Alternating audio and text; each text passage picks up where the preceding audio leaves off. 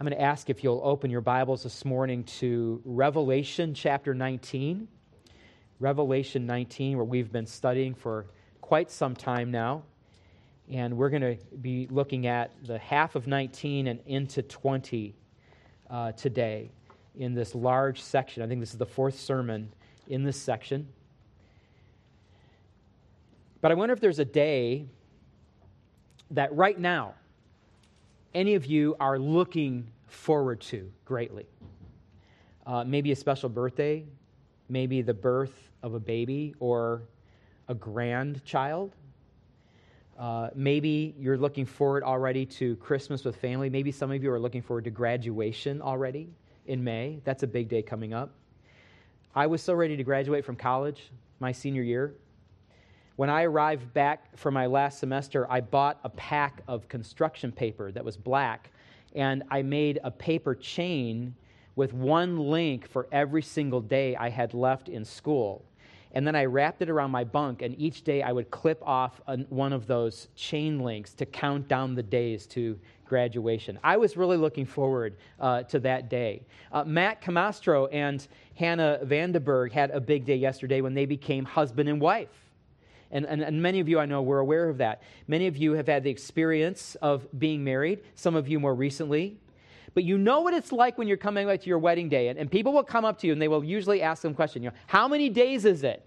And you know, the bride will always know the answer to that. The, the, the groom will think for just a second, and then he'll have the answer as well. He'd better have the answer anyway. And, and I've even had them give me the exact hour and minute to when their ceremony is planned because they're counting down the days.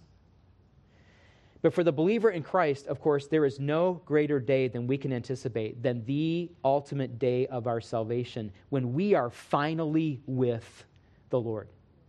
And we return with him as he conquers his enemy and reigns over the earth for a thousand years. And it gets even better than that because we have the new earth, the new heaven, and the new earth to look forward to where we will live with God and the Lamb forever. But the story that we are reading about in, now in Revelation is really the cymbal crash, the summit of salvation history on this earth. Because the promise that God made to Abraham to rescue the world through the kingdom that would rise from his descendants finds its fulfillment right here. I want to begin by reading the full text once again, starting in verse 11 of Revelation chapter 19. This event takes place as the earth is already staggering from the throes of the most intense judgments. We read about them in chapter 16.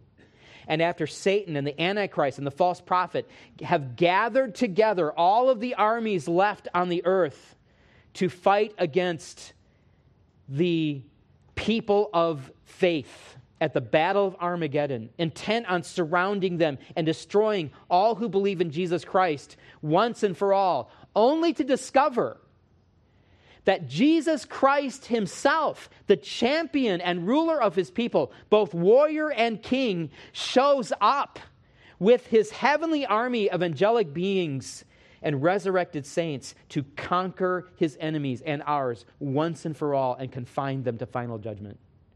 So John writes, starting in verse 11 Then I saw heaven opened, and behold, a white horse. The one sitting on it is called faithful and true, and in righteousness he judges and makes war. His eyes are like a flame of fire, and on his head are many diadems, and he has a name written that no one knows but himself.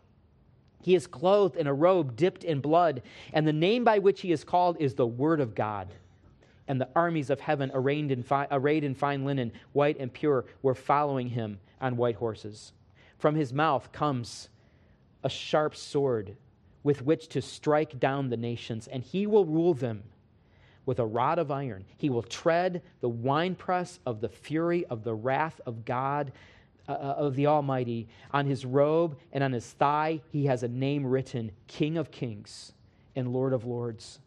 Then I saw an angel standing in the sun, and with a loud voice he called to all the birds that fly directly overhead Come, gather for the great supper of God, to eat the flesh of kings, the flesh of captains, the flesh of mighty men, the flesh of horses and their riders, and the flesh of all men, both free and slave, both small and great. And I saw the beast and the kings of the earth with their armies gathered to make war against him who was sitting on the horse and against his army. And the beast was captured, and with it the false prophet, who in its presence had done the signs by which he deceived those who had received the mark of the beast and those who worshipped his image. These two were thrown alive into the lake of fire that burns with sulfur. And the rest were slain by the sword that came from the mouth of him who was sitting on the horse. And all the birds were gorged with their flesh. Then I saw an angel coming down from heaven, holding in his hand the key to the bottomless pit and a great chain. And he seized the dragon, that ancient serpent who is the devil and Satan, and bound him for a thousand years, and threw him into the pit, and shut it, and sealed it over him, so that he might not deceive the nations any longer until the thousand years were ended. After that, he must be released for a little while. Then I saw the thrones, and seated on them were those to whom the authority to judge was committed. Also, I saw the souls of those who had been beheaded for the testimony of Jesus and for the word of God, and those who had not worshiped the beast or its image and had not received its mark on their foreheads or their hands. They came to life and reigned with Christ for a thousand years. The rest of the dead did not come to life until the thousand years were ended. This is the first resurrection, the ones that the martyrs were involved in. Blessed and holy is the one who shares in the first resurrection.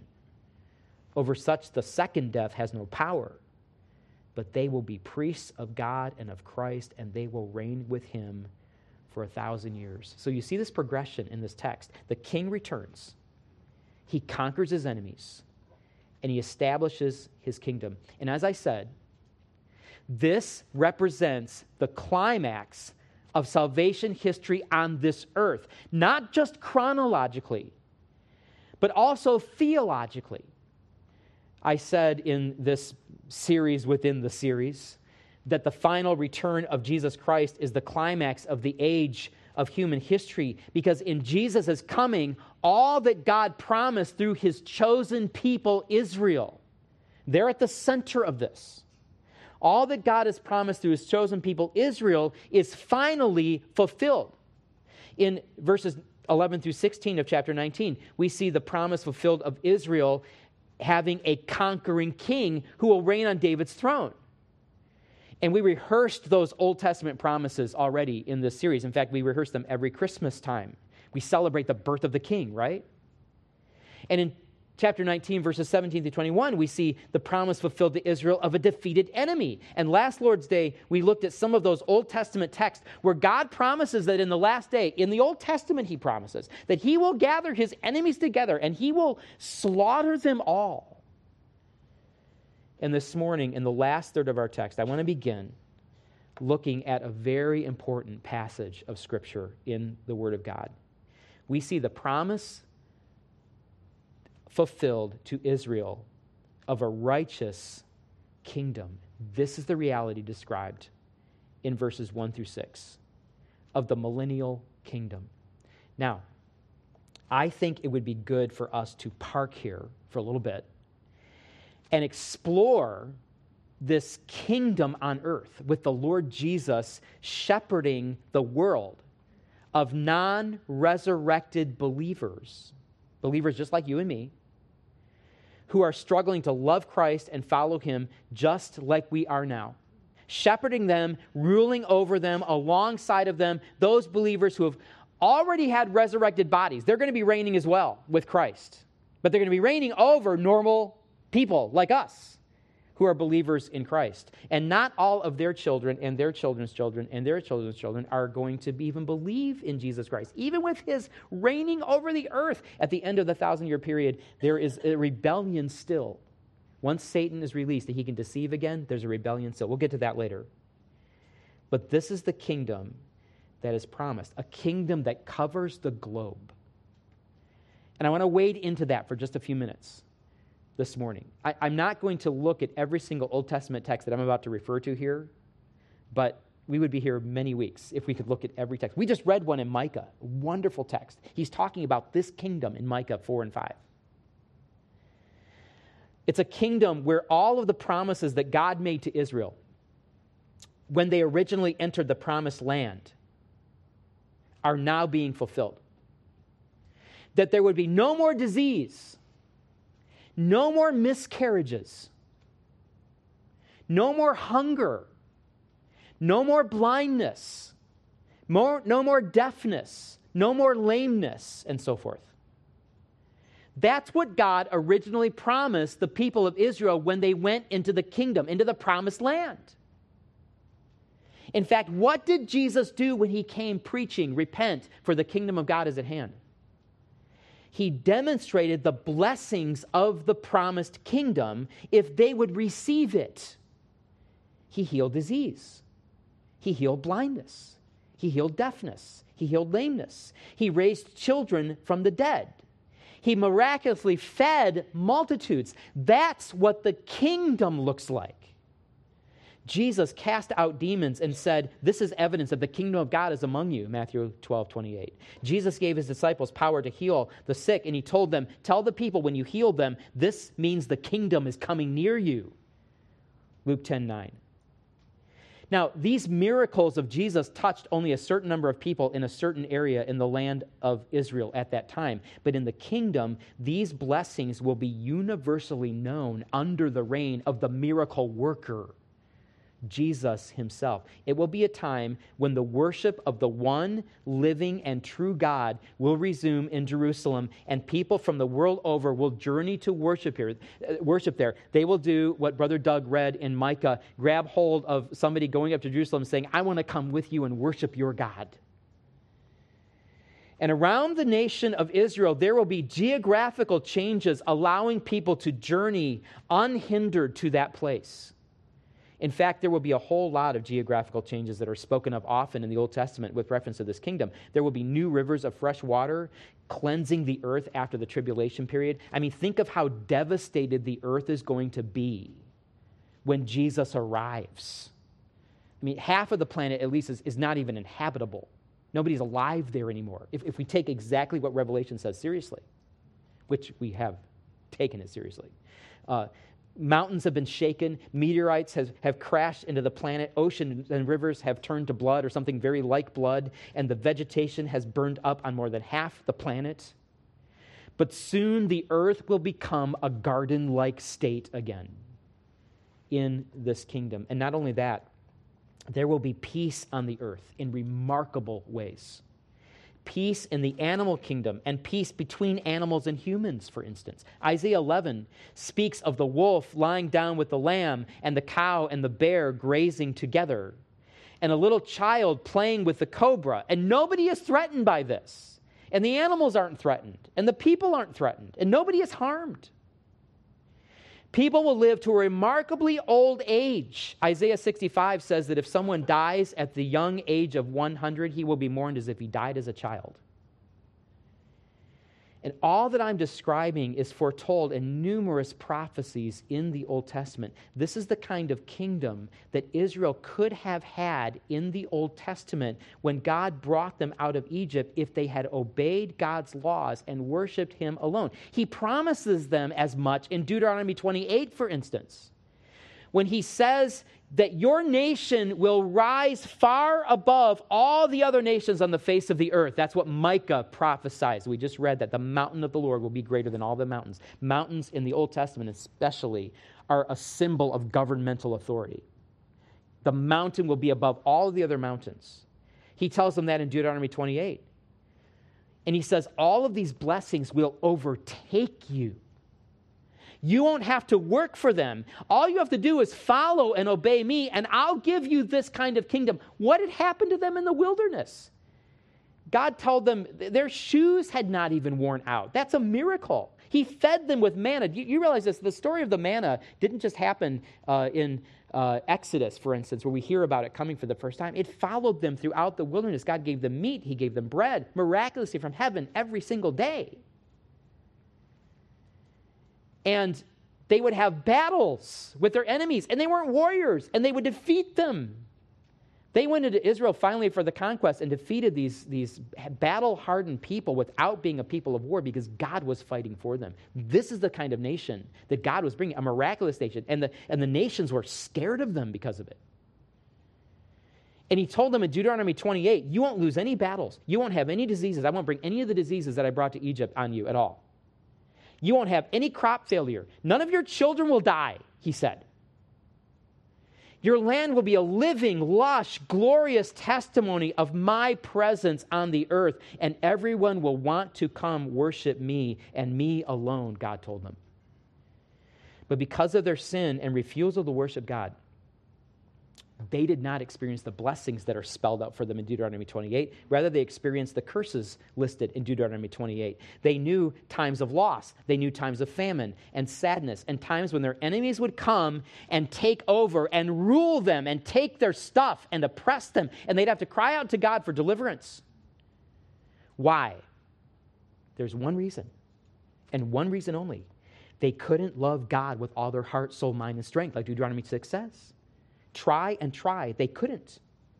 So instead of God's blessing, they received God's necessary and righteous judgment instead. And ultimately, they received the greatest judgment, which he tells them about at the end of Deuteronomy 28.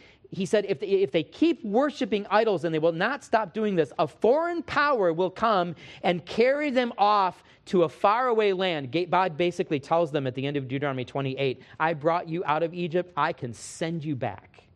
Except this time, God tells them, You'll be trying to sell yourselves as slaves, and nobody's even going to want to buy you. And as you know, this is exactly what happened. Assyria devastated the northern 10 tribes and carried away the captives in 722 BC. And Babylon did the same to the remaining tribal nation of Judah. Finally, the last carrying away was 586 BC. And the long story of Israel's history throughout the Old Testament can be simply summarized in a single way. The kingdom of Israel rose and fell in prosperity according to how closely they were loving and following God. And you know this, any of you who've read the Old Testament, that's the thing. God would do so much for them. He would do miraculous things for them. He would go and slaughter armies in front of them where they didn't have to lift a sword. He was still willing to do miracles for them. So during the centuries leading up to and after God's judgment of their captivity to those other nations, God sent his prophets. The, a lot of the prophetic word is coming during this time of captivity. He sent his prophets to tell them basically, you have a heart problem. And because nothing else can heal this problem, I'm going to have to heal it for you. He tells them, I'm going to take out your heart of stone and give you a heart of flesh, a living heart, a heart that yearns for me, to know me and obey me. Ezekiel 36. And I'm going to put my spirit in you, he says. And you're going to follow me. And God says to them, I'm going to give you this kingdom with my shepherd on the throne. The kingdom will be populated then with people who, in their hearts, truly love and obey God. And at the beginning, and I'll just explain this next week, but at the beginning of the, of the uh, uh, millennial kingdom, everybody who enters it is somebody whose heart yearns for God. Nobody will have to say to his brother, Know the Lord. You've got to know the Lord because, as the Old Testament tells us, everyone will know him from the least of them to the greatest of them. When Jesus arrived to offer his people this kingdom, he had some takers, right? In the Gospels. They wanted it, they believed in it. But the nation of Israel as a whole still rejected him. Pilate said to them in John 19, You want me to crucify your king? What do they say? We have no king but Caesar. That's chilling. They rejected their king. So Jesus died for their sins and our sins and he died for us so that when we trust him for salvation, we can receive the indwelling Holy Spirit as he promised, and we can begin to change from the inside out. In other words, there is a sense in which the blessings of the promised kingdom are already here because the heart change that is needed for God's people to live in this kingdom, loving Him and obeying Him, has already been made possible through the death and resurrection of Christ. I'm going to be really clear on that point because I'm going to say some things maybe that you have not heard before, or I should say, I'm going to say it maybe differently than you might have heard before. The, the, the reason that some of the blessings of the kingdom are actually ongoing right now is because the heart change that is made possible through faith in the death and resurrection of Christ and the indwelling Holy Spirit is a reality to us. We're, we're, we're the kind of people that are equipped to live in the kingdom if we love God with all our heart, and that's only something the Holy Spirit can do. The Lord Jesus has prepared to return and establish his kingdom first by making it possible for his subjects to live in that kingdom and to follow him consistently. But that kingdom has not yet arrived. I know that it's common to talk about kingdom living and advancing the kingdom. But I think we have to be careful to understand exactly what we mean when we say that. In fact, I don't even use that phraseology. If you've heard me talk much, I, I don't usually talk about the kingdom that much, uh, unless we were talking about this, because I think it's confusing. Because the kingdom has not yet arrived in any sense, in any, not like it describes it in the scripture, except, hey, I got an amen on that, except for the fact that the Lord is changing hearts so that people are yearning for the kingdom. Now, the Lord is the king over the, all the earth. I started with that verse on purpose that God is the king over the, all the earth. He's, he's reigning over all no matter what. But in the specific sense of this promised kingdom, this is what we have to think about and understand and unpack in the right, consistent way. That's why Jesus told his disciples, The kingdom of God is within you. Luke 17, 21. He was trying to get them to understand that the kingdom is never going to come through any human effort. He himself would establish the kingdom only as a response to the universal faith and love of the king in their hearts. That's what that means. It has to be a heart change first.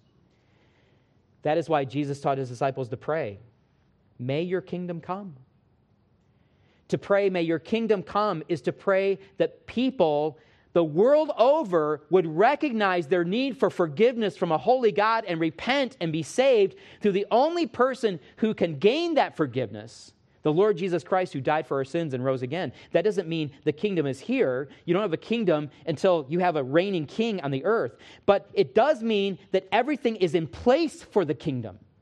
Since the only barrier to the kingdom which is sin in the hearts of the subjects of the kingdom, is able to be removed. So it's only because of the reality of the gospel that we can still pray this prayer today. May your kingdom come. May your will, Lord, be done on earth through that kingdom even as it is now done in heaven. And we can pray that prayer as we long for the final day of the Lord to arrive and for the Lord to vindicate his people and establish his kingdom, demonstrating to the world what the promised righteous reign of the divine king can look like. Now, there is much more to talk about with respect to the coming 1,000 year reign of Jesus Christ. But almost all that I've said this morning about the kingdom is not spelled out in our text. This, this is all background. This is all what somebody knowing the Old Testament would think of when they read Revelation 21 through 6.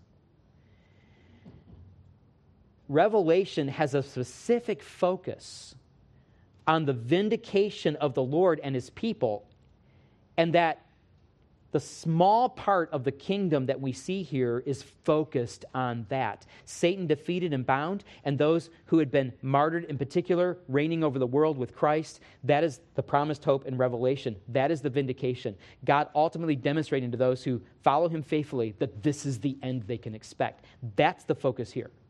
So, in the coming couple of weeks, I want to unpack this text and look at the implications of what it actually says here in this text and relate it to what the rest of the Bible says about the kingdom. And there's a lot to say about the kingdom. I mean, so much to say about the kingdom. I don't know how closely you've studied that part of Scripture, but I want to close by pointing out one idea that comes from this text. Okay? It's the reason Satan is bound, and it's in verses 1 through 3. So let's look at this portion again the first thing that happens is I saw an angel coming down from heaven, holding in his key, oh, holding in his hand the key to the bottomless pit, and a great chain. And he seized the dragon, that ancient serpent, who is the devil and Satan, and bound him for a thousand years, and threw him into the pit, and shut it, and sealed it over him. Now, now pause there to look at all that just happened to Satan. the arch enemy of believers, who led the entire world into rebellion against the Creator. This guy's powerful. But look what happens. This powerful, dark spirit being of every conceivable evil. And a single angel, we're not even told his name. He's not even worth mentioning here. maybe it's one of the angels we would know by name, but the text doesn't seem to mention it. A single angel grabs this great snake, ties him up with this chain, and throws him into the abyss. Shuts the door of the abyss, puts a seal on the door so that Satan will stay locked up for a thousand years. This has to be absolutely humiliating for the devil. For all his formidable power, he is still on God's leash. He can do no more than God, in his wise and holy plan, will allow. But why is he locked up? Verse 3 tells us so that, for the reason that, he might not deceive the nations any longer until the thousand years were ended. And then he must be released for a little while.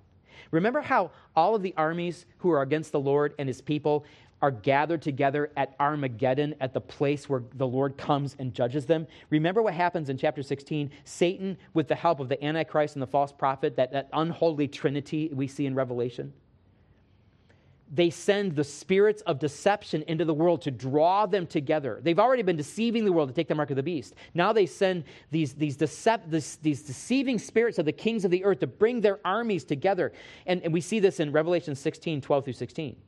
It's the sixth bowl judgment. That's what Satan is doing all the time. He's doing it right now. He's a deceiver. There's deception in the world. Have you ever wondered, why can't I really know what's true sometime? You, you look at what comes out of our government, for instance, and this is not a Democratic comment or Republican comment, it's in any government whatsoever with all of our technology and all of our social media and all the ways we can get information right now, how come it seems like we're still being lied to or we don't really know what the truth is? You just ask different people and you get different versions of it. There's, there's not truth going around in the world, no matter where you look, unless you're seeing it from the Word of God. There's deception in the world.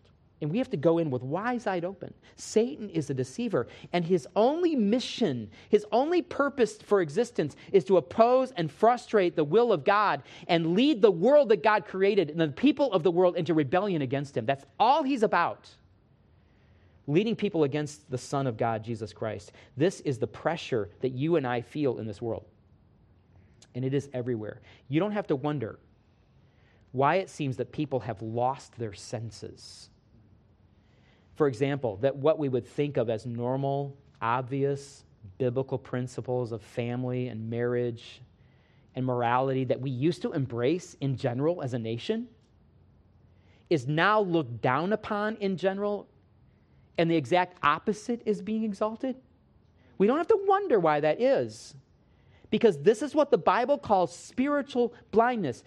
Uh, 2 Corinthians 4 4 says, in, in their case, the God of this world, that's Satan, that's the devil, that's the, the old serpent, which is the devil. The God of this world has blinded the minds of the unbelievers to keep them from seeing the light of the gospel, the glory of the Christ, who is the image of God.